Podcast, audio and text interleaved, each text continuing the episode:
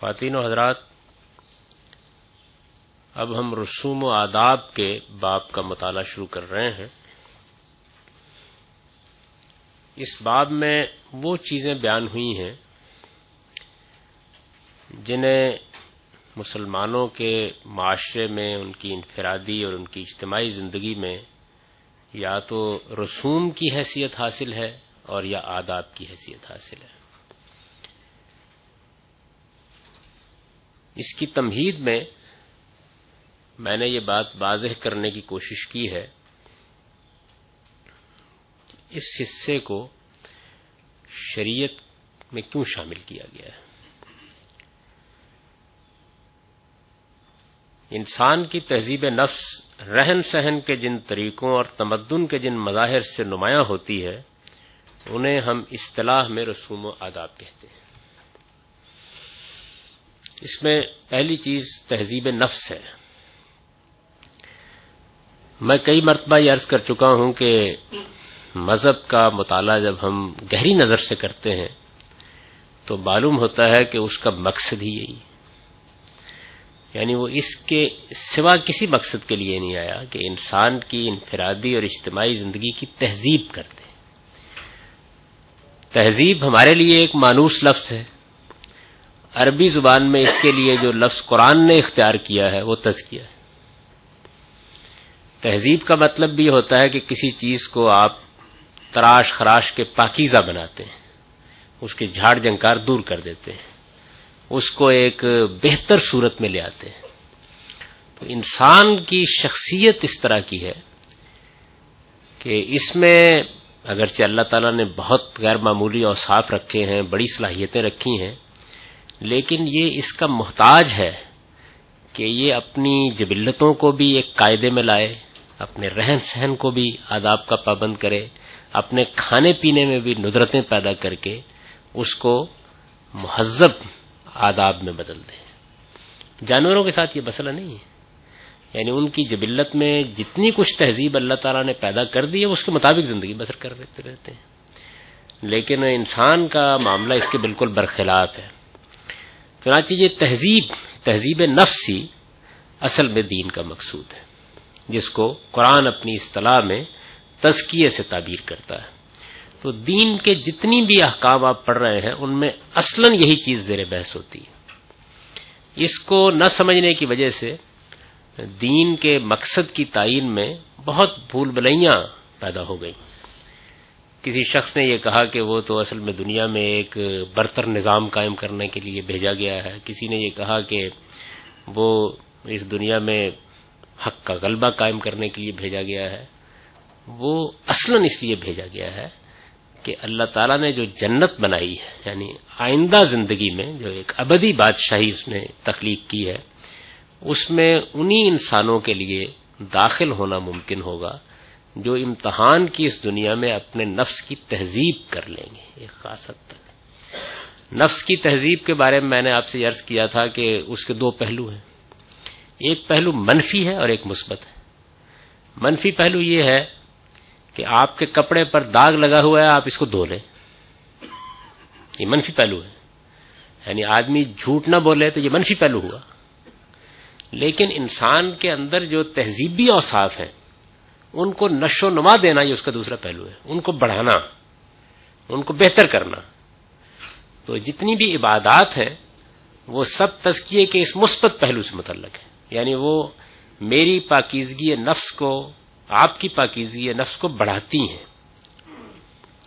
اور باقی جتنے بھی احکام ہیں ان کا اگر آپ مطالعہ کریں تو ان میں زیادہ تر، ان میں بھی کچھ ایسے ہیں کہ جو پاکیزگی نفس کو بڑھانے ہی کے لیے دیے گئے ہیں، لیکن زیادہ تر کا تعلق منفی پہلو سے، یعنی وہ یا آپ کے بدن کی تطہیر کرتے ہیں یا آپ کے خورونوش کی تطہیر کرتے ہیں۔ تطہیر، تزکیہ، تہذیب، یہ ہم معنی الفاظ ہیں، اور یا آپ کے اخلاقی وجود کی تطہیر کرتے ہیں۔ اور اخلاقی وجود جس طرح انفرادی ہے اسی طرح اجتماعی بھی ہے، اور پھر اس کو گاہے گاہے ایک قانون اور ایک ضابطے میں بھی ڈال دیتے ہیں، کیونکہ یہ بھی تہذیب نفس کی ضرورت ہوتی ہے۔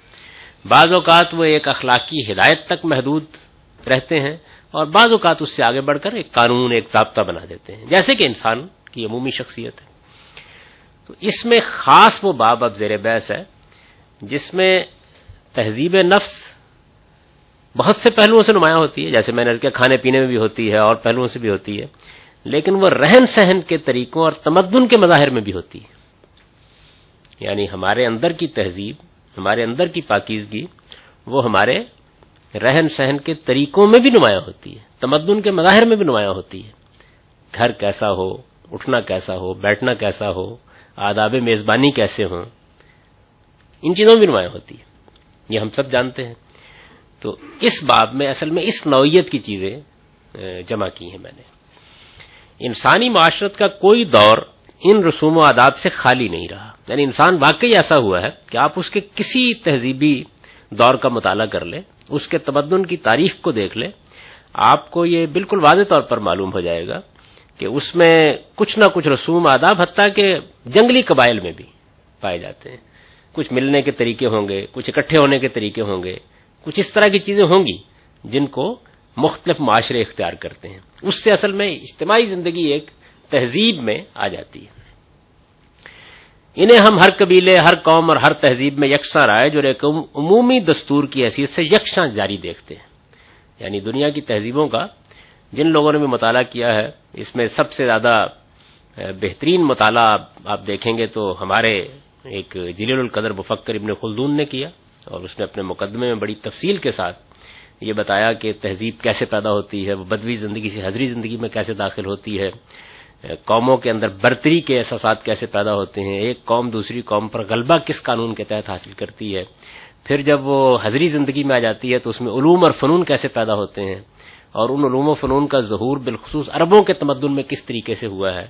تو اس کا بڑا غیر معمولی مطالعہ اس نے کیا ہے، اور اسی وجہ سے اس کو فلسفہ تاریخ کا بانی کہا جاتا ہے.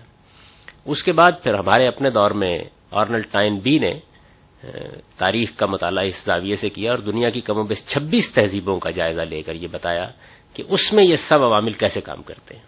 تو جب آپ ان لوگوں کو پڑھیں گے تو یہ معلوم ہوگا آپ کو کہ یہ اسی چیز کو موضوع بحث بناتے ہیں. اقوام و ملل کی پہچان ایک دوسرے کے مقابلے میں زیادہ تر انہی سے قائم ہوتی ہے. یہ جس کو ہم کہتے ہیں نا کہ یہ قوم دوسری قوم سے ممتاز نظر آ رہی ہے. تو امتیاز ایک تو رنگ میں ہوتا ہے. دنیا کی مختلف اقوام میں اللہ تعالیٰ نے تنوع رکھا ہے، اس میں کالے بھی ہیں، گورے بھی ہیں، زرد بھی ہیں، اور کچھ درمیان کے بھی ہیں. پھر انسانوں کے تعارف میں کچھ اور خصوصیات بھی نمایاں ہوتی ہیں، لیکن ایک بڑی چیز جو ان کو ایک دوسرے سے ممتاز کرتی ہے وہ ان کی تہذیبی شناخت ہے. بہت سے لوگ یہ جب جاننے کی کوشش کرتے ہیں کہ ہندوستان میں مسلمانوں میں اور ہندوؤں کے مابین کیا چیز ہے کہ جس نے ان کو بالکل ایک نہیں ہونے دیا، حالانکہ وہ ایک ہی قوم کے لوگ تھے، تو اگر آپ بہت گہرائی میں جا کے دیکھیں گے تو معلوم ہوگا کہ وہ اصل میں ان کی تہذیبی شناخت ہے. یعنی تہذیبی شناخت میں آپ کا اٹھنا بیٹھنا، آنا جانا، یہ چیزیں بڑی اہمیت کی حامل ہوتی ہیں، اور یہ تہذیبی شناخت ہی ہے کہ جو پھر کسی قوم کو اتنی عزیز ہو جاتی ہے بعض اوقات کہ وہ اس کو کسی حال میں کھونا نہیں چاہتی. میں نے کل بھی علامہ اقبال پر گفتگو کرتے ہوئے عرض کیا تھا کہ علامہ اقبال کا ایک بڑا کمال یہ ہے کہ ان کی شاعری میں ہماری تہذیبی روایت کا مرقع دیکھا جا سکتا ہے. یعنی وہ ہماری تہذیبی روایت کے آخری علم بردار ہیں اور بڑے غیر معمولی ترجمان ہیں. ان کی آپ شاعری کو پڑھیں، ان کی شخصیت کو بھی بحیثیت مجموعی دیکھیں تو یہ معلوم ہوگا کہ ہماری وہ تہذیب جس کی ابتدا عرب سے ہوئی، جسے عرب کا سوز دروں، پھر عجم کا حسن طبیعت، اور پھر روح القدس کا ذوق جمال، تو اس کو وہ سمو کر بیان کرتے ہیں، مختلف تعبیریں اختیار کرتے ہیں، مختلف اصطلاحیں اس کے لیے وضع کرتے ہیں، تلمیحات اختیار کرتے ہیں. ان کی شاعری میں ایک پوری بو قلمونی ہے جس میں آپ ہمارے پرانے شہروں کو، ہمارے شاعروں کو، ہمارے ادیبوں کو، ہمارے فلسفیوں کو، ہمارے حکیموں کو، ان کے مخصوص انداز فکر کو دیکھ سکتے ہیں. تو یہ تہذیب گویا پوری کی پوری نمایاں ہو جاتی ہے. اب یہ تہذیب ختم ہو گئی ہے کم و بیش، اس کے کوئی آخری نشانات باقی رہ گئے ہیں، اور ایک نئی تہذیب وجود پذیر ہو رہی ہے جس نے ابھی کوئی باقاعدہ صورت اختیار نہیں کی، لیکن یہ تہذیب ہوتی ہے جس سے اصل میں ہماری باہمی شناخت پیدا ہوتی ہے. اس کی اہمیت کو لوگ نہیں سمجھتے، لیکن حقیقت یہ ہے کہ اسی کے ذریعے سے بہت کچھ منتقل ہوتا ہے. انبیاء علیہم السلام جو دین لے کر آئے ہیں وہ بھی اپنے ماننے والوں کو بعض رسوم و آداب کا پابند کرتا ہے. یعنی انبیاء علیہ السلام کوئی پوری انسانی تہذیب نہیں تخلیق کرتے, جیسے باقی معاملات میں انہوں نے چند چیزوں کو موضوع بنایا ہے, جس طرح ہم اس سے پہلے ابواب میں دیکھ چکے ہیں کہ ایسا نہیں کیا انہوں نے کہ اگر جرم و سزا کے معاملات ہیں تو تمام جرائم کے لیے قاعدے اور ضابطے بنائے ہوں, اس میں چند چیزیں لے لیں. اسی طرح رسوم و آداب جو تہذیب اور تمدن کو وجود پذیر کرتے ہیں, اس میں بھی کچھ چیزیں انہوں نے موضوع بنائی ہیں, یعنی کچھ چیزوں کو وہ سمجھتے ہیں کہ ہر حال میں نمایاں ہونا چاہیے, تو وہ چیزیں وہ اپنے ماننے والوں میں رائج کرنا چاہتے ہیں, ان کو ان رسوم و آداب کا پابند کرنا چاہتے ہیں. دین کا مقصد تزکیہ نفس ہے, لہذا دین کے یہ رسوم و آداب بھی اسی مقصد کو سامنے رکھ کر مقرر کیے گئے ہیں. یعنی ان کی دلچسپی یہ ہے کہ نفس انسانی کے تزکیے پر جو چیزیں غیر معمولی طریقے پر اثر انداز ہو سکتی ہیں, خواہ وہ آپ کے ظاہری وجود کا معاملہ ہو یا آپ کے باطنی وجود کا معاملہ ہو, جو چیزیں غیر معمولی طریقے پر اثر انداز ہو سکتی ہیں ان کو موضوع بنا لیا جائے, وہ دین کا حصہ بنا دی جائے.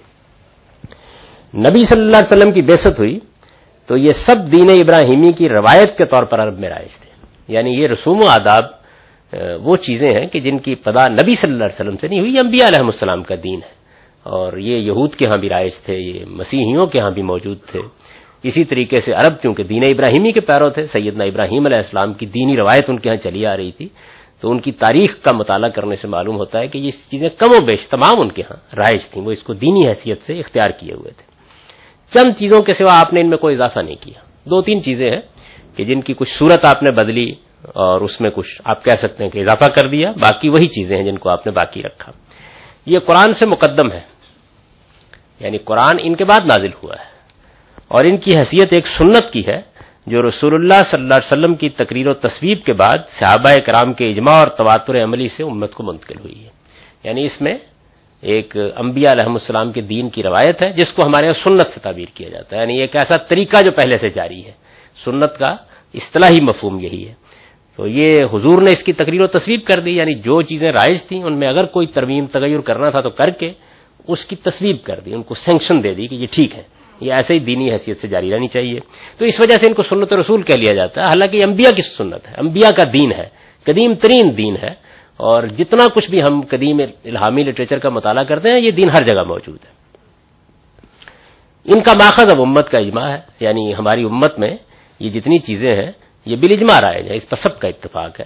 یہ مراکش سے لے کے انڈونیشیا تک دنیا کے ہر دور میں پچھلی 15 صدیوں کی جتنی تاریخ ہمارے پاس موجود ہے اس میں ہمارا علم, خواہ وہ فقہ کا ہو, خواہ حدیث کا ہو, خواہ وہ عام علماء کی آراء ہو, ان سب میں آپ کو اس کا ذکر ملے گا. اور مسلمان بحثیت مجموعی آپ دیکھیں گے ان سب چیزوں کو اپنائے ہوئے ہیں, تو اس پر ان کا اجماع ہے, اور یہ سب اسی بنیاد پر پوری امت میں ہر جگہ دین تسلیم کیے جاتے ہیں.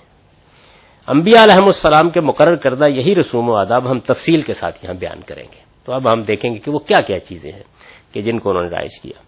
یہ بڑا مختصر سا باب ہے اور اس میں 18-19 چیزیں ہیں, یہ آپ کی مانوس چیزیں ہیں, اس میں کوئی خاص علمی بحث بھی نہیں ہے, بس اس کا پس منظر یہ ذرا تفصیل سے سمجھ لینا چاہیے کہ کیوں اس کو حصہ بنایا گیا ہے دین کا. اس کے بعد باقی چیزیں آپ آسانی سے سمجھ لیں گے. پہلی چیز کیا ہے؟ اللہ کا نام لے کر اور دائیں ہاتھ سے کھانا پینا, یعنی اس کو انبیاء علیہ السلام نے اسلامی تہذیب اگر ہم کہہ لیں تو اس کا حصہ بنایا ہے کہ آپ جب کوئی کھانا کھاتے ہیں, کھانا چونکہ کھانا پینا شب و روز کا ایک کام ہے, ویسے تو ہر کام کے شروع میں اللہ کا نام لینا چاہیے, لیکن کھانا پینا تو بالخصوص اللہ کی وہ نعمت ہے کہ جس پر ہمارے وجود کا انحصار ہے, تو وہاں اس چیز کو ایک لازمی سنت کی حیثیت دے دی گئی ہے کہ اللہ کا نام لے کر اور دائیں ہاتھ سے کھانا پینا. کیا وجہ ہے اس کی؟ ان میں سے پہلی چیز یعنی اللہ کا نام لے کر کھانا پینا اللہ تعالیٰ کی نعمتوں کے اعتراف و اقرار اور ان میں برکت کی دعا کے لیے, یعنی جب خدا کا دیا ہوا ہے تو پھر اس کے نام سے ہم کھائیں پیئیں گے اور اس سے برکت پیدا ہوتی ہے. برکت کیا چیز ہے؟ برکت کا مطلب یہ نہیں ہوتا کہ کھانا اگر آدھ پاؤ ہے تو پاؤ ہو جائے گا, یہ مطلب نہیں ہوتا. اس کا مطلب یہ ہوتا ہے کہ اس سے آپ کو سیری حاصل ہوگی, وہ آپ کے لیے نمو کا باعث بنے گا, اس سے اطمینان قلب حاصل ہوگا. یعنی آپ نے دیکھا ہوگا کہ بعض اوقات آدمی بہت کھاتا ہے اور معلوم ہوتا ہے کہ سیر نہیں ہوا, نیت نہیں بھری.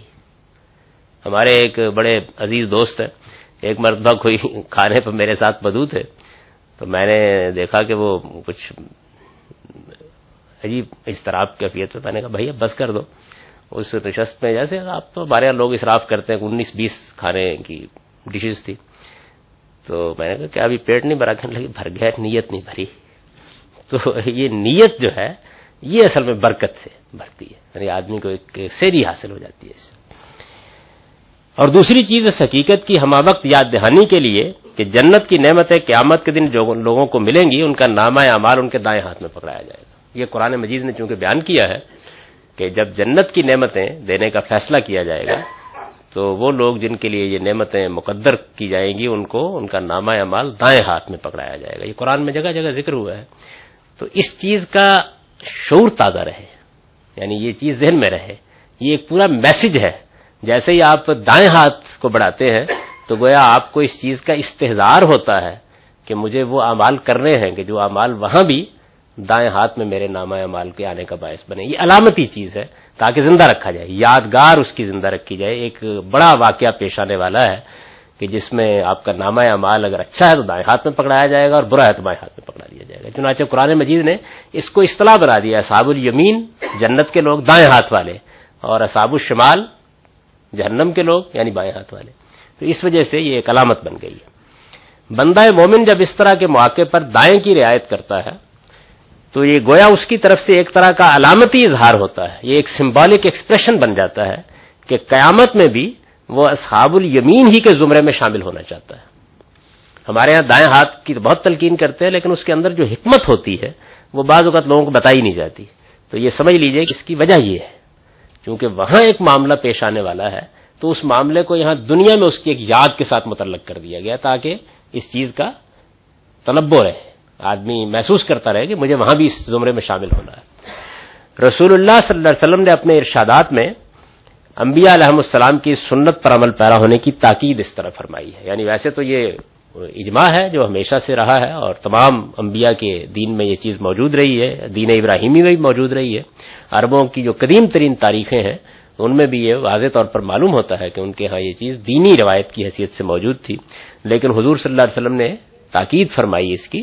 جن لوگوں کے ہاں اس میں کوئی کمزوری پائی جاتی تھی یا حالات کی وجہ سے وہ اس پہ عمل پیرا نہیں تھے ان کو تاکید فرمائی۔ اس چیز کو سمجھنے میں بڑا تفحص کرنا پڑتا ہے کہ کیا چیز ابتدائے حکم ہے اور کیا تاکید۔ ہم بھی اپنے بچوں کو کہتے ہیں دائیں ہاتھ سے کھاؤ، لیکن یہ کہنا کوئی نیا حکم دینا نہیں ہوتا، پہلے سے ایک حکم کی تاکید کرنا یا اس کی یاد دہانی کرانا ہوتا ہے، اور یہ ضرورت پڑتی ہے، لیکن انسانوں کو عمل کرنا ہوتا ہے۔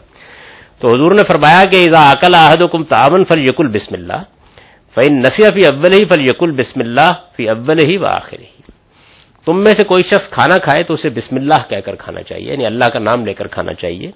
پھر اگر ابتدا میں بھول جائے، ایسا ہو سکتا ہے نا کہ بھوک لگی ہوتی ہے، بعض اوقات آدمی کو تنبہ نہیں ہوتا، فوراً ہاتھ بڑھا دیتا ہے، اگر بھول جائے اور درمیان میں اس کو یاد آ جائے کہ میں نے اللہ کا نام لے کر کھانا شروع نہیں کیا تھا، بعد میں یاد آئے تو اسے کہنا چاہیے بسم اللہ فی أوله وآخره، یعنی ابتدا اور انتہا دونوں میں اللہ کے نام سے۔ اس کو آپ اردو میں بھی کہہ سکتے ہیں اور عربی میں بھی کہہ سکتے ہیں۔ اذا اکل احدکم فلیاکل بیمینہ واذا شرب فلیشرب بیمینہ۔ تم میں سے جب کوئی کھانا کھائے تو اسے دائیں ہاتھ سے کھانا کھانا چاہیے اور پیے تو دائیں ہاتھ سے پینا چاہیے، یعنی یہ وہی دائیں ہاتھ کی گویا تاکید آپ نے فرمائی۔ یہ ایک چیز ہے، اور مسلمانوں میں ہر شخص اس سے واقف ہے، مائیں اس کی تلقین کر رہی ہیں، نسلن بعد نسلن یہ بات بتائی جاتی ہے بچوں کو بھی کہ بسم اللہ پڑھ کر کھانا شروع کرو اور دائیں ہاتھ سے۔ ملاقات کے موقع پر السلام علیکم اور اس کا جواب، یعنی ہمارے ہاں اس چیز کو بھی ایک شعار کے طور پر مقرر کیا کہ دنیا بھر میں مختلف اقوام جب ایک دوسرے سے ملاقات کرتی ہیں یا لوگ ملتے ہیں تو ظاہر ہے کہ وہ کوئی کلمہ ادا کرتے ہیں، انگریز بھی کرتے ہیں، ہندو بھی کرتے ہیں، سب لوگ کرتے ہیں۔ تو مسلمانوں کے ہاں یا انبیاء علیہ السلام کی تہذیب میں جس چیز کو جاری کیا گیا ہے وہ السلام علیکم کا کلمہ ہے، یعنی ہم ملتے ہیں جب تو یہ کہتے ہیں۔ جی سوال پیچھے جو پچھلا موضوع اس کے متعلق آپ نے یہاں پر فرمایا کہ اللہ کا نام لے کر دائیں ہاتھ سے کھانا پینا، اللہ کا نام لے کر اور دائیں ہاتھ سے کھانا پینا، کھانے پینے کے علاوہ اس کو شروع کرنا دائیں ہاتھ سے، یہ بھی مثلاً کوئی ایک پسندیدہ بات ہے، یعنی اس جگہ اس کو ایک سنت کے طور پر جاری کر دیا گیا ہے کہ اور کہیں اگر خلاف ورزی ہوتی بھی ہے تو یہاں ضرور اس کا لحاظ رکھا جائے، کیونکہ روزمرہ کا کام ہے نا، تو یاد دہانی کے لیے کافی ہو جاتا ہے۔ باقی بھی نبی صلی اللہ علیہ وسلم کے بارے میں معلوم ہوتا ہے کہ آپ ہر کام میں دائیں کی رعایت رکھتے تھے۔ گویا یہ کہا جا سکتا ہے کہ ایک جو تہذیب جس کو پسندیدہ تہذیب کہا جا سکتا ہے وہ دائیں سے شروع ہوتی ہے۔ جی بالکل ٹھیک ہے, یہ بات صحیح. ہر جگہ دائیں کا لحاظ رکھنا, لیکن جس چیز کو لازم کر دیا گیا ہے مسلمانوں پر وہ یہ چیز ہے. یہ دنیا اور آخرت میں سلامتی کی دعا ہے. السلام علیکم کیا ہے؟ یہ دنیا اور آخرت میں سلامتی کی دعا ہے جو مسلمان ملاقات کے موقع پر ایک دوسرے کے لیے کرتے ہیں. یعنی یہ جو طریقہ اختیار کیا گیا ہے وہ یہ ہے کہ ملنا تو ہے, ملنا ہے تو لوگوں کے لیے سلامتی کی دعا کر کے ملا جائے. پہل کرنے والا, یعنی جب آپ ملتے ہیں اور آپ پہل کرنا چاہتے ہیں, اگر اللہ اس کی سعادت دے. نبی صلی اللہ علیہ وسلم کے بارے میں بیان کیا جاتا ہے کہ لوگ اس بات کی, ملنے والے اس بات کی آرزو کرتے رہتے تھے کہ کبھی اس کا موقع مل جائے کہ ہم پہلے السلام علیکم کہہ دیں. یعنی اس وقت صورتحال یہ ہے کہ لوگوں کا کبر نفس ان کو اس ایسے مقام پر لے آیا ہے کہ جہاں وہ یہ کہتے ہیں کہ اچھا دوسرا آگے بڑھے. نبی صلی اللہ علیہ وسلم کے بارے میں یہ بیان کیا جاتا ہے کہ لوگ اس بات کی تمنا کرتے تھے کبھی اس کا موقع مل جائے, یعنی آپ ہمیشہ پہل کی کوشش کرتے تھے سلامتی کی دعا دیتے ہوئے. پہل کرنے والا اس مقصد کے لیے السلام علیکم, اور جواب دینے والا وعلیکم السلام کہے گا. یعنی یہ عربی الفاظ ہیں, السلام علیکم آپ پر سلامتی ہو, اور وعلیکم السلام جواب میں, اور آپ پر بھی سلامتی ہو. تو جب آپ کہیں گے اور آپ پر بھی, تو ذرا ترتیب الٹ جائے گی. آپ انہی الفاظ کو بھی دوہرا دیں تب بھی کوئی فرق نہیں ہے, لیکن مسلمانوں میں عام طور پر یہ رائج ہے. اس کا ذکر قرآن مجید میں بھی ہوا ہے اور نبی صلی اللہ علیہ وسلم کے ارشادات میں بھی. قرآن مجید میں جہاں انبیاء علیہ السلام کے واقعات بیان ہوئے ہیں تو وہاں پر بھی یہ معلوم ہوتا ہے کہ تمام انبیاء علیہ السلام کی تہذیب یہی رہی ہے. چنانچہ سیدنا ابراہیم کے پاس جب فرشتے آئے ہیں لوط کی قوم پر عذاب کی وعید لے کر, تو آپ دیکھیں اس موقع پر بھی اس کا ذکر ہوا ہے کہ اس طرح سلام کرنے کے بعد بیٹھے اور یہ ہوا. اس کا ادب آپ نے یہ بیان فرمایا ہے. حضور صلی اللہ علیہ وسلم نے پھر یہ بتایا, یہ ادب سکھایا کیسے اس کا لحاظ رکھا جائے. آپ نے فرمایا یسلم الصغیر علی الکبیر والمار علی القائد والقلیل علی الکثیر. چھوٹا بڑے کو سلام کرے گا, چلنے والا بیٹھے ہوئے کو, اور تھوڑے لوگ زیادہ لوگوں کو سلام میں پہل کریں گے. یعنی یہ ہماری جو معاشرت ہے یا ہماری تہذیب ہے, اس تہذیب کی اگر ایک بڑی بنیادی علامت آپ سمجھنا چاہیں تو وہ کیا ہے؟ وہ ہے فرق مراتب کا لحاظ. یعنی ہمارے ہاں باپ باپ ہے, استاد استاد ہے, بھائی بھائی ہے. بھائی اگر 2 سال بھی بڑا ہے تو بڑا بھائی ہے. یعنی یہ جو چیز ہے اس کو ہماری تہذیب میں بڑی اہمیت حاصل ہے. اسی طرح شوہر اور بیوی میں بھی آپ دیکھتے ہیں کہ محض تہذیبی لحاظ سے ایک درجے کا فرق رکھا گیا شوہر اور بیوی میں. یعنی عورت اور مرد کا فرق نہیں ہے. وہی ماں ہو جاتی ہے تو اس کا درجہ بیٹوں سے بڑا ہو جاتا ہے, وہی بہن ہو جاتی ہے تو اس کا درجہ بھائیوں کے برابر ہوتا ہے اور بعض حالات میں اس سے بڑا ہوتا ہے. لیکن بیوی اور شوہر کے رشتے میں, جیسے باپ اور بچیوں کے رشتے میں, ایک درجے کا فرق رکھا گیا ہے. اور اس کو نبی صلی اللہ علیہ وسلم نے آداب میں شامل کیا. یعنی اب ظاہر ہے کہ آپ کسی مجلس میں جاتے ہیں, ملتے ہیں, آتے ہیں, تو کون پہل کرے؟ تو ادب آپ نے یہ بتایا کہ چھوٹا بڑے کو سلام کرنے میں پہل کرے, اور چلنے والا بیٹھے ہوئے کو پہل کرنے کی کوشش کرے, اور تھوڑے لوگ زیادہ لوگوں کو پہل کرے. اس میں ایک چیز میں آپ سے عرض کر دوں کہ ہمارے ہاں بعض مجالس میں یہ چیز بڑی تکلیف کا باعث بن جاتی ہے کہ مثال کے طور پر آپ حضرات کو میں نے اگر دعوت دی ہے کہ آپ آئیں, آج چائے کا ایک کپ پی لیں, اور آپ اس ہال میں داخل ہو رہے ہیں, تو اب 2 آدمی یا 2 خواتین ادھر آ گئیں, بیٹھ گئیں, 2 ادھر بیٹھ گئے, آ کے لوگ آنا شروع کرتے ہیں. آنا شروع کرتے ہیں تو وہ ایک چکر لگا کے سب کو سلام کرتے ہیں. اور آپ دیکھیں کہ اس میں پہلے آنے والا جو ہے یعنی اس کا اٹھ اٹھ کر برا حال ہو جاتا ہے. تو میرے خیال میں اس چیز کو رائج کرنا چاہیے کہ جس وقت ایک مجلس میں آپ تشریف لائے ہیں تو آپ السلام علیکم کہیے اور اپنی نشست پر بیٹھ جائیے, تاکہ بار بار لوگوں کے لیے یہ چیز باعث زحمت نہ ہو جائے. یہ چیز جو ہے یہ آپ اندازہ نہیں کر سکتے کہ اگر کہیں 30-40 بعض اوقات مجھے تو صورتحال یہ بن جاتی ہے کہ معلوم ہوتا ہے گھٹوں کا علاج ہی کرانا پڑے گا. یعنی ایک آدمی آتے جاتے ہیں اور آپ پھر اٹھ کھڑے ہوئے. خیر اس میں بھی اپنی ایک مولانا مودودی صاحب کی ایک گاڑی ہوتی تھی, پرانی فاکس ویگن, تو وہ کہا کرتے کہ یہ میں نے اس لیے رکھی ہوئی ہے کیونکہ اس میں آداب کی تعلیم رہتی ہے, کیونکہ ہر پیچھے والے بیٹھنے والے کے لیے آگے والے کو اتر کر دروازہ کھول کے اس کو بٹھانا پڑتا ہے. تو اس لیے یہ ہے تو ٹھیک ہے, ورنہ زحمت سے بچنا چاہیے. تو تیسری چیز یہ ہے کہ چھینک آنے پر الحمدللہ اور اس کے جواب میں یرحمک اللہ. یعنی یہ ایک ایسی صورتحال ہے جو آدمی کو پیش آ جاتی ہے جس میں آپ نے دیکھا ہوگا کہ انسان کا پورا وجود معطل ہو جاتا ہے جب چھینک آنے کی کیفیت ہوتی ہے, اور آدمی اس سے نجات حاصل کرتا ہے. ویسے تو بیماریاں, تکلیفیں اور بھی بہت سی آتی رہتی ہیں, اور ہر ایک کے موقع پر اللہ شفا دے تو الحمدللہ کہنا چاہیے. لیکن یہ ایک عام اختلال ہے جو انسانی وجود میں واقع ہوتا ہے. تو اس اختلال سے جیسے ہی آپ کو نجات ہوتی ہے تو اس میں بھی ایک بڑا پاکیزہ کلمہ مقرر کر دیا گیا ہے شکر کا. الحمدللہ کیا ہے؟ یہ اللہ کے شکر کا کلمہ ہے. انسان کے وجود میں چھینک ایک عام اختلال یعنی ایک ایسی صورتحال جو آپ کو معطل کر دیتی ہے. تو ابدوز کیا ہوگا آپ نے بات آپ کر رہے ہیں یا کچھ کر رہے ہیں اور معلوم ہوتا ہے کہ تعطل آ گیا. تو اللہ تعالیٰ نے جو وجود دیا انسان کو یہ اس کے پورے کنٹرول میں ہے نا. پانی کی طرف ہاتھ بڑھا دیا, بات کر لی, زبان کھول لی. آپ کو بھی محسوس کریں چند لمحوں کے لیے یہ سب کچھ معطل ہو جاتا ہے. اس تعطل سے جیسے ہی چھینک آ جاتی ہے تو آپ کو نجات ہو جاتی ہے. تو یہ چونکہ ایک عام چیز ہے جو زندگی میں پیش آتی رہتی ہے, تو اس پر بھی ایک ایسا کلمہ مقرر کر دیا انبیاء علیہ السلام کے دین میں جو آپ کے لیے ایک دوسرے کے لیے دعا کا ذریعہ بن جاتا ہے. اللہ تعالیٰ کے لیے اس پر شکر گزاری اور اس کے جواب میں رحمت کی دعا کا یہ طریقہ انبیاء علیہ السلام کے دین میں اس لیے مقرر کیا گیا ہے کہ بندہ مومن دین کی اس حقیقت پر ہمیشہ متربع رہے کہ دنیا اور آخرت میں خدا کی رحمت صرف اس کے شکر گزار بندوں ہی کے لیے خاص ہے. یعنی اس چیز کی یاد دہانی اور یہ دین کا بہت بڑا سبق ہے. دنیا اور آخرت میں خدا کی رحمت یہی ہے نا جس کے لیے انسان تڑپتا ہے کہ اس کو حاصل ہو جائے. یہ صرف اس کے شکر گزار بندوں کے لیے خاص ہے. یہ دین کا بنیادی میسج ہے. قرآن مجید کہتا ہے نا کہ کیا چیز ہے دین, اما شاکرم و اما کفورا. یہ معلوم کرنا کہ دنیا کی زندگی میں کون اللہ کا شکر گزار بندہ بن کے رہتا ہے اور کون ناشکرا ہو کے رہتا ہے. تو شکر گزاری گویا یہ دین کی اساس ہے سارے کی, اسی پر سب چیزیں مبنی ہیں جتنی بھی ہیں. تو اس کو بیدار رکھنے کے لیے ایک عام اختلال سے جب آپ کو نجات ہوتی ہے, کیونکہ وہ اختلال آپ کو متربع کرتا ہے کہ یہ سب کچھ چھن گیا ہے, اور پھر چند لمحوں کے بعد بحال ہو جاتے ہیں. تو اس کے اوپر وہ کلمہ مقرر کر دیا گیا ہے کہ یہ آپ کو توجہ دلاتا رہے.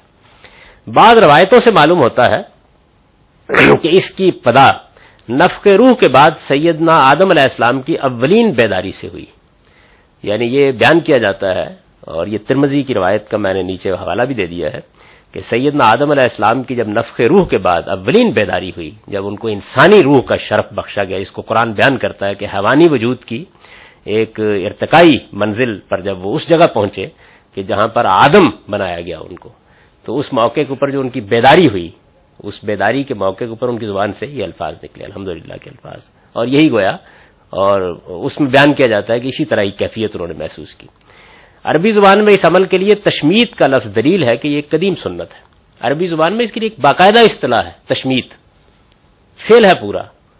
یہ خود بتا رہا ہے کہ یہ کوئی نبی صلی اللہ علیہ وسلم نے شروع نہیں کیا, بلکہ ایک قدیم ترین سنت ہے جسے رسول اللہ صلی اللہ علیہ وسلم نے اپنی امت میں اسی طرح برقرار رکھا ہے. آپ کا ارشاد ہے اذا اتصاحدکم فلیقل الحمدللہ ولیقل له اخوه صاحبہ یرحمک اللہ فاذا قال له یرحمک اللہ فلیقل یہدیکم اللہ ویصلح بالکم.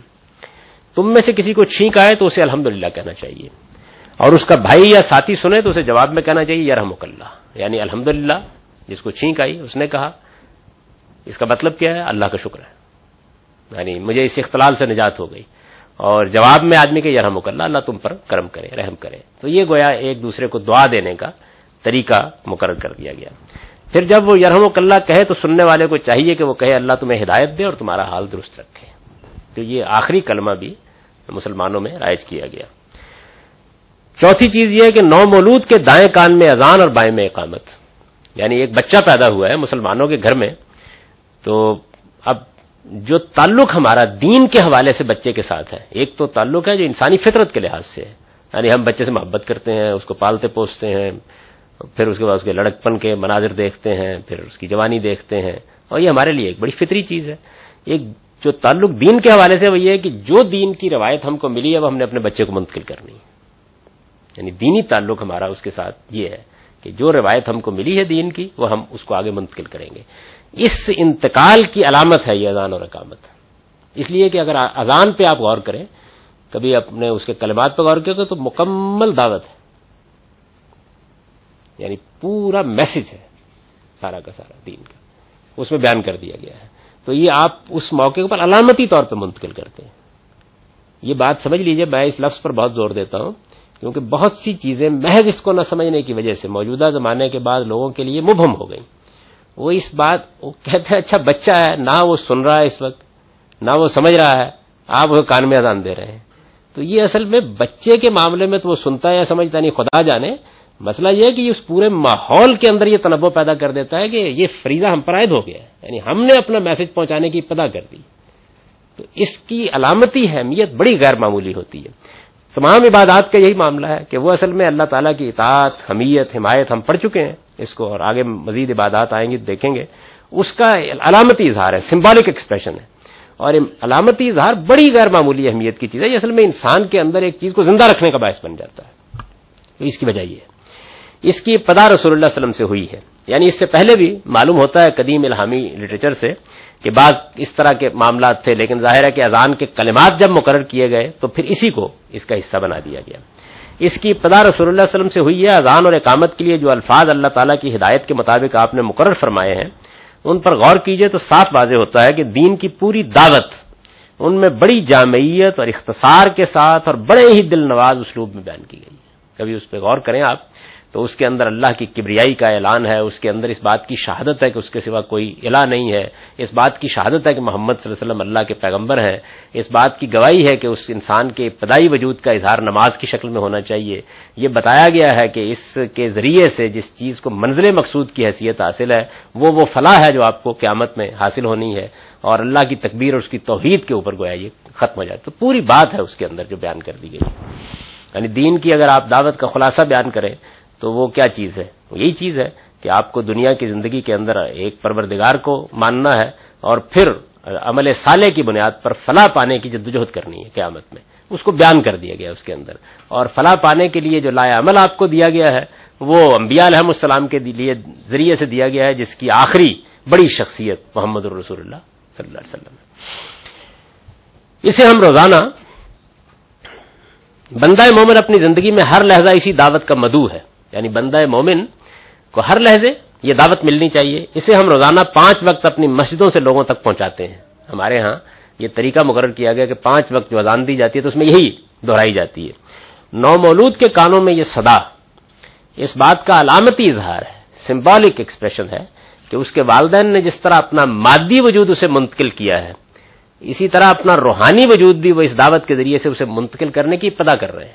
یعنی گویا انہوں نے پہلا قدم رکھ دیا ہے کہ جس طرح مادی وجود منتقل کر دیا ہے اور اللہ تعالیٰ نے اس کو اس خوبصورت بچے کی صورت دے دی ہے، اسی طرح روحانی وجود کے منتقل کرنے کی بھی ابھی سے ہم ابتدا کر رہے ہیں. اب گویا ایک عمل شروع ہو گیا ہے اور آہستہ آہستہ اس کو بھی پایا تکمیل تک پہنچائیں گے. اس کے بعد کچھ چیزیں ہیں جو آپ کے بدن کی تطہیر سے متعلق ہے. یعنی یہ بدن جو ہے ہمارا، اس کی صفائی سے متعلق ہے. اس میں جو چیزیں بیان کی گئی ہیں ان میں پہلی چیز یہ مونچھیں پست رکھنا. یعنی مونچھیں جو ہیں ان میں 2 پہلو ہیں. ایک تو اگر یہ بڑی ہوتی ہیں تو آپ منہ میں کوئی چیز ڈالتے ہیں تو آلودگی اس میں. دوسرا یہ ہے کہ جس وقت یہ بڑی ہوتی ہیں تو یہ تکبر کی علامت بن جاتی ہے. ہمیں ایک متکبرانہ حیث سی وجود میں آ جاتی ہے جب بڑی بڑی مونچھیں لوگ رکھتے ہیں عام طور پر. تو دونوں چیزیں جو ہیں، ایک اخلاقی پہلو سے اور ایک جسمانی تطہیر کے پہلو سے، یہ دین میں تزکیے کی اس منزل تک آدمی کو پہنچنے میں مانے ہوتی ہیں. مونچھیں پست رکھنا، زیر ناف کے بال موڑنا، بغل کے بال صاف کرنا، بڑے ہوئے ناخن کاٹنا، لڑکوں کا ختنہ کرنا، یہ پانچوں چیزیں آداب کے قبیل سے ہیں. بڑی بڑی مونچھیں انسان کی حیات میں ایک نوعیت کا متکبرانہ تاثر پیدا کرتی ہیں. پھر کھانے اور پینے کی اشیاء منہ میں ڈالتے ہوئے ان سے آلودہ بھی ہو جاتی ہیں. بڑے ہوئے ناخن میل کچیل کو اپنے اندر سمیٹنے کے علاوہ درندوں کے ساتھ مشابہت کا تاثر نمایاں کرتے ہیں. جو بڑے ہوئے ناخن ہیں وہ جانوروں کی کچلیوں کی طرح یا ان کے چنگال کی طرح تاثر پیدا کرتے ہیں. چنانچہ ہدایت کی گئی کہ مونچھیں پست ہوں اور بڑے ہوئے ناخن کاٹ دیے جائیں. باقی سب چیزیں بدن کی طہارت کے لیے ضروری ہیں. جو باقی باتیں ہیں وہ آپ خود اندازہ کر سکتے ہیں کہ وہ بدن کو پاکیزہ اور صاف رکھنے کا ایک ذریعہ ہے. نبی صلی اللہ علیہ وسلم کو ان کا اس قدر اہتمام تھا. یعنی سب انبیاء نے یہ چیزیں اپنی امتوں میں جاری کی ہیں. یہ قدیم عرب تاریخ کا مطالعہ کرنے سے معلوم ہوتا ہے کہ عرب خاص طور پہ بنی اسماعیل کے ہاں تو یہ بالکل علامتی چیزیں تھیں. یہ کہا جاتا تھا کہ یہ ان کا دین ہے. یہ 5 چیزیں بیان کر کے کہا جاتا تھا. باقی سب چیزیں بدن کی طہارت کے لیے ضروری ہیں. نبی صلی اللہ علیہ وسلم کو ان کا اس قدر اہتمام تھا کہ ان میں سے بعض کے لیے آپ نے وقت کی تحدید فرمائی ہے. سیدنا انس کی روایت ہے. یعنی آپ نے لوگوں کی تربیت جب کرنا شروع کی، ظاہر اجٹ گنوار لوگ بھی ایمان لا رہے تھے، تو آپ نے اس کے لیے ویسے تو عمومی ترغیب کافی ہے ایک مہذب آدمی کو کہ وہ خود خیال رکھے اس بات کا کہ یہ چیزیں بڑھنے نہ پائیں، لیکن آپ نے اس کے لیے تربیت دینے کے لیے وقت مقرر کیا کہ اتنے وقت کے بعد لازمن کاٹ دی جائے. سیدنا انس کی روایت ہے، وقت النافی کس شارب و تکلیم الاسفار و نطف الابط و حلق رانا اللہ نتروں کا اکثر من 40 لیلہ. ہمارے لیے مونچھیں اور ناخن کاٹنے، بغل کے بال صاف کرنے اور زیر ناف کے بال مونڈنے کا وقت مقرر کیا گیا کہ ان پر 40 دن سے زیادہ نہیں گزرنے چاہیے. یعنی اس کے اندر اندر ہی آدمی کو، یعنی ویسے تو اس کا ذوق ایسا بن جانا چاہیے کہ وہ جب دیکھے کہ ذرا بڑھ رہی ہیں یہ چیزیں تو فوراً صفائی کر لے، لیکن 40 دن سے زیادہ کسی حال میں نہ ان کو جانے دیا جائے. یہ حضور نے اس لیے کیا تاکہ لوگ متنبہ رہے اس کے بارے میں. زمانہ بعثت سے پہلے بھی عرب بالعموم ان پر عمل پیرا تھے.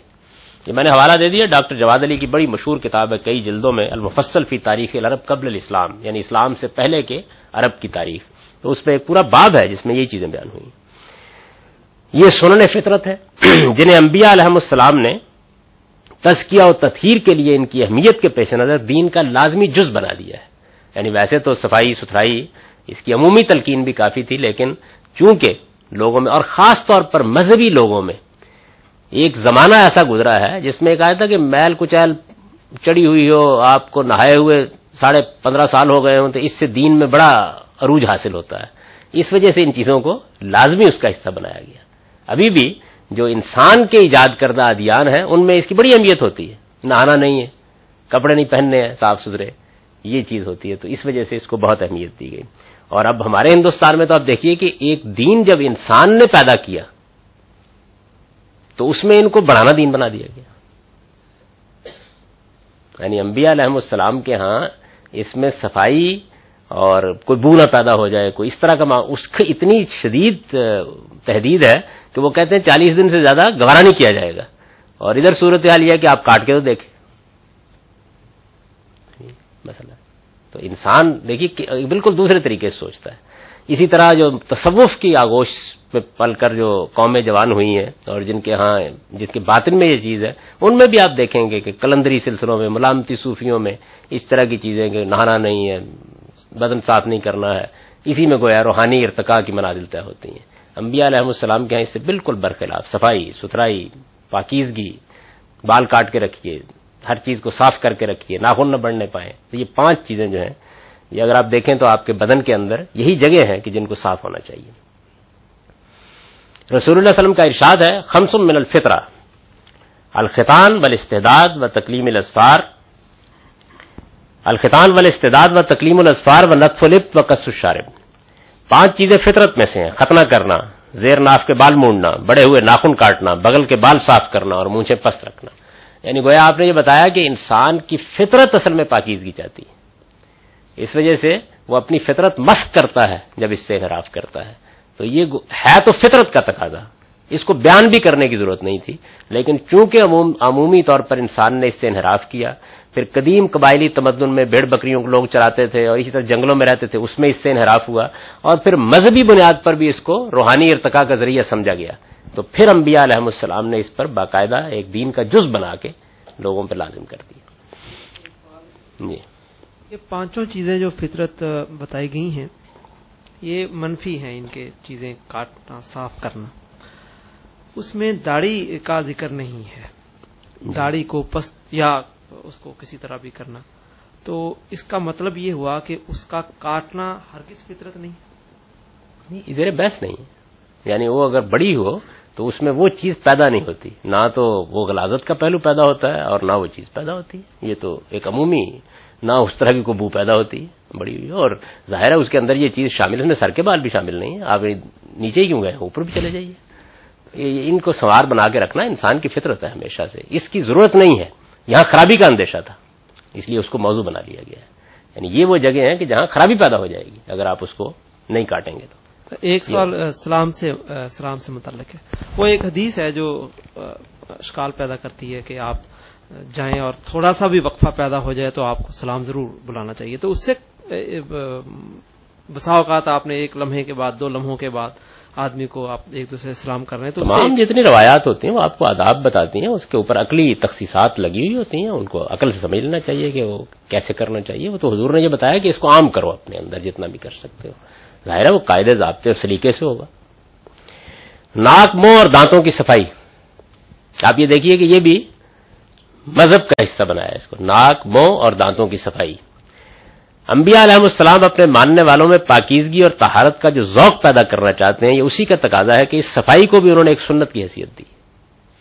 یعنی آپ ناک منہ، آپ یہ دیکھیے کہ آدمی بہت نہاد ہو سکتا ہے میک اپ کر کے نکلا ہو، لیکن اس کو یہ احساس نہیں ہوتا کہ ناک منہ اور دانتوں کی صفائی یہ کتنی اہمیت رکھتی ہے. یعنی اس کے نتیجے میں وہ کیسے غلاظت پھیلاتا ہے دوسروں کے لیے اور اپنے لیے بھی. اسی کا تقاضا ہے کہ اس صفائی کو بھی انہوں نے ایک سنت کی حیثیت دی ہے. تاریخ میں اس کا ذکر اہل عرب کے دینی شعار کے طور پر ہوتا ہے. اس کا میں نے حوالہ دے دیا کہ عربوں کے ہاں یہ بالکل دینی شعار تھا، اس کو بیان کیا جاتا تھا باقاعدہ. نبی صلی اللہ علیہ وسلم کے وضو کی جو روایت امت کو منتقل ہوئی ہے، اس سے معلوم ہوتا ہے کہ ہر وضو کے موقع پر آپ نہایت اہتمام کے ساتھ مزمزہ اور استنشاق کرتے تھے. مزمزہ یعنی منہ کی صفائی کے لیے پانی اس میں بھر کے کلی کر کے منہ کو صاف کرنا، ہر وضو پر ناک میں پانی ڈال کے اس کو صاف کرتے تھے. تو یہ گویا وضو کرنے کے موقع پر نبی صلی اللہ علیہ وسلم کا عمومی عمل تھا. اور آپ وضو کے علاوہ بھی صاف رکھیں، لیکن اس طرح گویا 5 وقت تو ہو ہی جاتا ہے جب آپ وضو کرتے ہیں. دانتوں کی صفائی کا بھی آپ کو ایسا ہی اہتمام تھا، یہاں تک کہ آپ نے فرمایا لولا ان اشق علی امتی لامرتہم بالسواک عند کل صلاۃ، مجھے یہ خیال نہ ہوتا کہ میں اپنی امت کو مشقت میں ڈال دوں گا تو ہر نماز کے وقت انہیں دانتوں کی صفائی کا حکم دیتا. یعنی گویا آپ کو اتنا اصرار تھا اس معاملے میں، اور اس کی دینی اہمیت کو آپ اتنا زیادہ اجاگر کرنا چاہتے تھے کہ یہ فرمایا کہ اگر مجھے یہ خیال نہ ہوتا کہ مشقت میں پڑ جائیں گے تو میں لازم کر دیتا کہ ہر نماز کے موقع کے اوپر برش کرو. ابھی ڈاکٹر بہت اصرار کرتے ہیں دن میں 2 مرتبہ 3 مرتبہ ہی کر لیجئے. حضور کا ذوق یہ کہہ رہا ہے کہ اگر میرے بس میں ہوتا تو 5 مرتبہ کر دیتا. یہ گویا آپ اس کی اہمیت واضح کرنا چاہتے ہیں. یہ تو نہیں کیا آپ نے، کیا نہیں ہے، یہی کہا ہے کہ کرو، جتنا بھی کر سکتے ہو کرو، لیکن اہمیت اس طریقے سے واضح کی کہ اگر میں یہ محسوس نہ کرتا کہ زیادہ مشقت میں پڑ جائیں گے تو 5 مرتبہ دن میں جیسے نماز فرض کی گئی ہے دانت صاف کرنا بھی لازم کر دیتا. استنجا 11ویں چیز ہے. بول و براز کے بعد پوری احتیاط کے ساتھ جسم کی صفائی بھی دین ابراہیمی کے سنن میں سے ہے. یہ آپ کو عجیب بات لگے گی، مسلمانوں کو ویسے بھی عجیب لگے گی، اس لیے کہ ان کے ہاں یہ روایت بن چکی ہے. ورنہ دنیا کی بہت سی قومیں ہیں جن کو یہ بتانا کہ بھائی یہ بول و براز کے بعد صفائی بھی کر لیا کرتے ہیں، یہ مسئلہ ہے. بول و براز کے بعد، بول و براز سے مطلب پیشاب پخانا، کے بعد پوری احتیاط کے ساتھ جسم کی صفائی بھی دین ابراہیمی کے سنن میں ہے. حالات کے لحاظ سے یہ صفائی پانی سے بھی ہو سکتی ہے اور مٹی کے ڈھیلوں یا اس طرح کی کسی دوسری چیز سے بھی. یعنی یہ صفائی کرنی ہے، اس میں ظاہر ہے کہ کوئی بھی ذریعہ اختیار کیا جا سکتا ہے. روایتوں سے معلوم ہوتا ہے کہ رسول اللہ صلی اللہ علیہ وسلم اس مقصد کے لیے بالعموم پانی ہی استعمال کرتے تھے. یعنی آپ کا عام طریقہ یہ تھا کہ آپ پانی استعمال کرتے تھے. عربوں کے ہاں کیونکہ دیہاتی ماحول تھا تو مٹی کے ڈھیلوں سے، جیسے آج کل بھی بعض لوگ ٹشو پیپر پر کفایت کر لیتے ہیں، تو حضور نے جب بہت زیادہ پانی پر اصرار کرنا شروع، اس لیے کہ آپ اگر غور کریں تو صفائی کا صحیح احساس پانی کے بعد ہی پیدا ہوتا ہے. اصرار کرنا شروع کیا تو یہود نے بھی مذاق اڑایا آپ کو کہ یہ تو مطلب پانی پہ اصرار کر رہے ہیں، کیا ضرورت ہے اس بات کی. لیکن حقیقت یہ ہے کہ یہ معلوم ہوتا ہے کہ اس میں بھی پیغمبرانہ ذوق ہی صحیح ہے، کوئی شبہ نہیں اس میں. سیدنا ابو ہریرہ کا بیان ہے کان نبی صلی اللہ علیہ وسلم اذا اتى الخلاء اتيته بماء في طور وركوه فاستنجى ثم مسح يده الى الارض. نبی صلی اللہ علیہ وسلم رفع حاجت کے لیے جاتے تو میں کسی برتن یا چھاگل میں پانی لے کر آتا، آپ اس سے استنجا کرتے اور صفائی کے لیے ہاتھ زمین پر رگڑتے. اب آپ کے پاس صابن ہے، اس سے آپ صفائی کر لیتے ہیں. قدیم تمدن میں نہیں تھی یہ چیز میسر، تو عام طور پر پاک مٹی پر رگڑ کر لوگ اس کی چکنائی اور اس طرح کی چیزیں ہاتھ صاف کر دور کر لیتے تھے. یہ قدیم طریقہ ہے، یہ کوئی سنت کا مسئلہ نہیں ہے. اصل چیز جو ہے وہ صفائی ہے کہ آپ کو صاف کرنا ہے جتنا بھی کر سکتے ہو. حیض و نفاس کے بعد غسل 12ویں چیز یہ ہے. یہ بھی ایک قدیم سنت ہے. حیض و نفاس کے بعد خون آنا بند ہو جائے تو عورتوں کو طہارت کے لیے یہ غسل لازمن کرنا چاہیے. اب دیکھیں نا، یہ بھی وہی ذوق طہارت ہے کہ ایک اس نوعیت کی غلاظت ختم ہوئی ہے تو غسل کیا جائے. صرف اتنا نہیں کہ جن جگہوں پر غلاظت دھو لیا جائے، یہ بھی ہو سکتا تھا، نہیں، غسل کیا جائے تاکہ طہارت کا احساس نمو پائے. قرآن میں بھی اللہ تعالیٰ نے جہاں اس حالت میں زن و شو سے تعلق کا حکم بیان کیا ہے، وہاں اس کا ذکر اس طرح فرمایا ہے وَيَسْأَلُونَكَ عَنِ الْمَحِيضِ قُلْ هُوَ أَذًى فَاعْتَزِلُوا النِّسَاءَ فِي الْمَحِيضِ وَلَا تَقْرَبُوهُنَّ حَتَّى يَطْهُرْنَ فَإِذَا تَطَهَّرْنَ فَآتُوهُنَّ مِنْ حَيْثُ أَمَرَكُمُ اللَّهُ إِنَّ اللَّهَ يُحِبُّ التَّوَّابِينَ وَيُحِبُّ الْمُتَطَهِّرِينَ. اور وہ تم سے حیض کے بارے میں پوچھتے ہیں، کہہ دو یہ نجاست ہے. چنانچہ حیض کی حالت میں عورتوں سے الگ رہو اور جب تک وہ خون سے پاک نہ ہو جائیں ان کے قریب نہ جاؤ، پھر جب وہ نہا کر پاکیزگی حاصل کر لیں تو ان سے ملاقات کرو. جہاں سے اللہ نے تم کو حکم دیا ہے، بے شک اللہ توبہ کرنے والوں اور پاکیزگی اختیار کرنے والوں کو پسند کرتا ہے.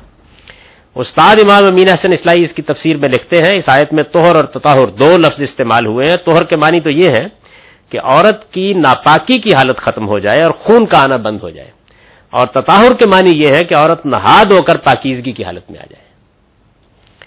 آیت میں عورت سے قربت کے لیے طہر کو شرط قرار دیا ہے اور ساتھ ہی فرما دیا ہے کہ جب وہ پاکیزگی حاصل کر لیں تب ان کے پاس آؤ, جس سے یہ بات نکلتی ہے کہ چونکہ قربت کی ممانت کی اصلی علت خون ہے, اس وجہ سے اس کے انقطاع کے بعد یہ پابندی تو اٹھ جاتی ہے, لیکن صحیح طریقہ یہ ہے کہ جب عورت نہا دھو کر پاکیزگی حاصل کر لے تب اس سے ملاقات کرو. تو یہ بھی گویا ہمارے ہاں ہمارے دین میں اس کو دین بنا دیا گیا ہے. غسل جنابت انبیاء علیہ السلام کے دین میں اس غسل کا حکم بھی ہمیشہ رہا ہے, تورات میں بھی آپ دیکھیں بہت ذکر ہے اس کا. اللہ تعالیٰ نے بلکہ ان کے لیے تو یہ تھا کہ وہ باہر چلے جائیں خیمہ گاہ سے اور وہاں جا کے جب تک غسل کر کے کچھ وقت نہ گزار لیں اس وقت تک واپس نہ آئیں. اللہ تعالیٰ نے بالخصوص نماز سے پہلے اس کی تاکید اس طرح فرمائی ہے, یا ایھا الذین آمنوا لا تقربوا الصلاۃ وانتم سکارا حتی تعلموا ما تقولون ولا جنبا الا عابری سبیل حتی تغتسلوا. ایمان والو نشے کی حالت میں نماز کے قریب نہ جاؤ یہاں تک کہ جو کچھ تم زبان سے کہتے ہو اسے سمجھنے لگو, اور جنابت کی حالت میں بھی جب تک غسل نہ کر لو, اللہ یہ کہ نماز کی جگہ سے بس گزر جانا ہی مقصود ہو, یعنی مسجد میں بھی آدمی کو داخل ہونے سے روک دیا گیا ہے اس حالت میں. سورہ مائدہ میں یہی حکم ان کنتم جنبا فطہروا کے الفاظ میں بیان ہوا ہے. جنابت سے یہاں نجاست کی وہ حالت مراد ہے. جنابت کا مطلب کیا ہے؟ جو کسی شخص کو مجامت یا انزال سے لاحق ہوتی ہے, یعنی بیویوں سے ملاقات یا اس طرح کی حالت اس ملاقات کے بغیر ہی اگر پیدا ہو جائے تو دونوں صورتوں میں غسل کرنا ضروری ہے.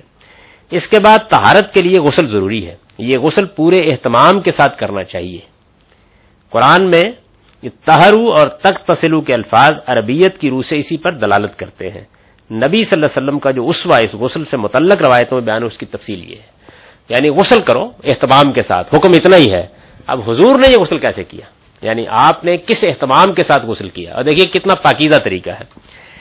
نبی صلی اللہ علیہ وسلم کے غسل کی روایتیں ہیں, ان کا جب آپ مطالعہ کرتے ہیں معلوم ہوتا ہے پہلے ہاتھ دھوئے جائیں, پھر شرمگاہ کو بائیں ہاتھ سے دھو کر اچھی طرح صاف کیا جائے, پھر پورا وضو کیا جائے سوائے اس کے کہ پاؤں آخر میں دھونے کے لیے چھوڑ دیے جائیں, پھر بالوں میں انگلیاں ڈال کر سر پر اس طرح پانی ڈالا جائے کہ ان کی جڑوں تک پہنچ جائے, پھر سارے بدن پر پانی بہا لیا جائے. یعنی نبی صلی اللہ علیہ وسلم نے غسل کرنے کا جو نمونہ کہا, اس کے بغیر بھی غسل ہو جاتا ہے اگر اچھے طریقے سے آپ نے کر لیا ہے, لیکن حضور کا اسوہ یہ تھا, اس طرح آپ غسل کرتے تھے, آخر میں پاؤں دھو لیے جائیں.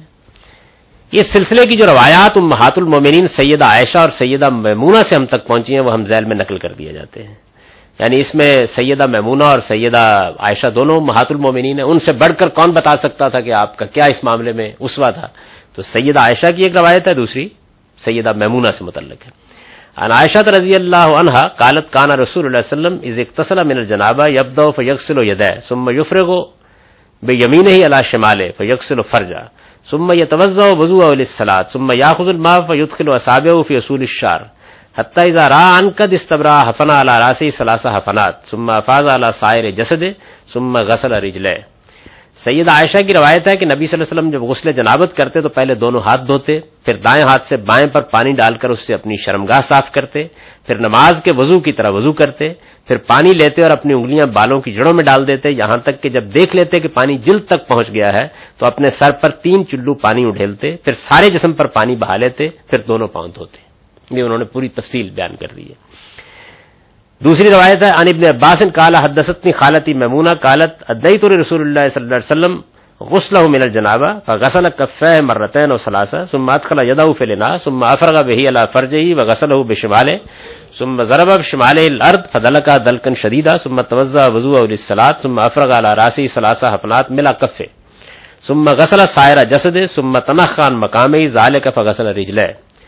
ابن عباس رضی اللہ عنہ کی روایت ہے کہ میری خالہ سیدہ میمونہ نے, ان کی خالہ ہیں اور نبی صلی اللہ علیہ وسلم کی زوجہ محترمہ ہیں, نے بیان فرمایا کہ میں نے رسول اللہ علیہ وسلم کی خدمت میں غسل جنابت کے لیے پانی رکھا تو آپ نے پہلے دونوں ہاتھ دھوئے 2 یا 3 مرتبہ دھوئے, پھر اپنا ہاتھ برتن میں ڈالا اور اس سے اپنی شرمگاہ پر پانی بہایا اور اسے بائیں ہاتھ سے دھویا, پھر اپنا یہ ہاتھ زمین پر اچھی طرح رگڑا, پھر نماز کے لیے جس طرح وضو کرتے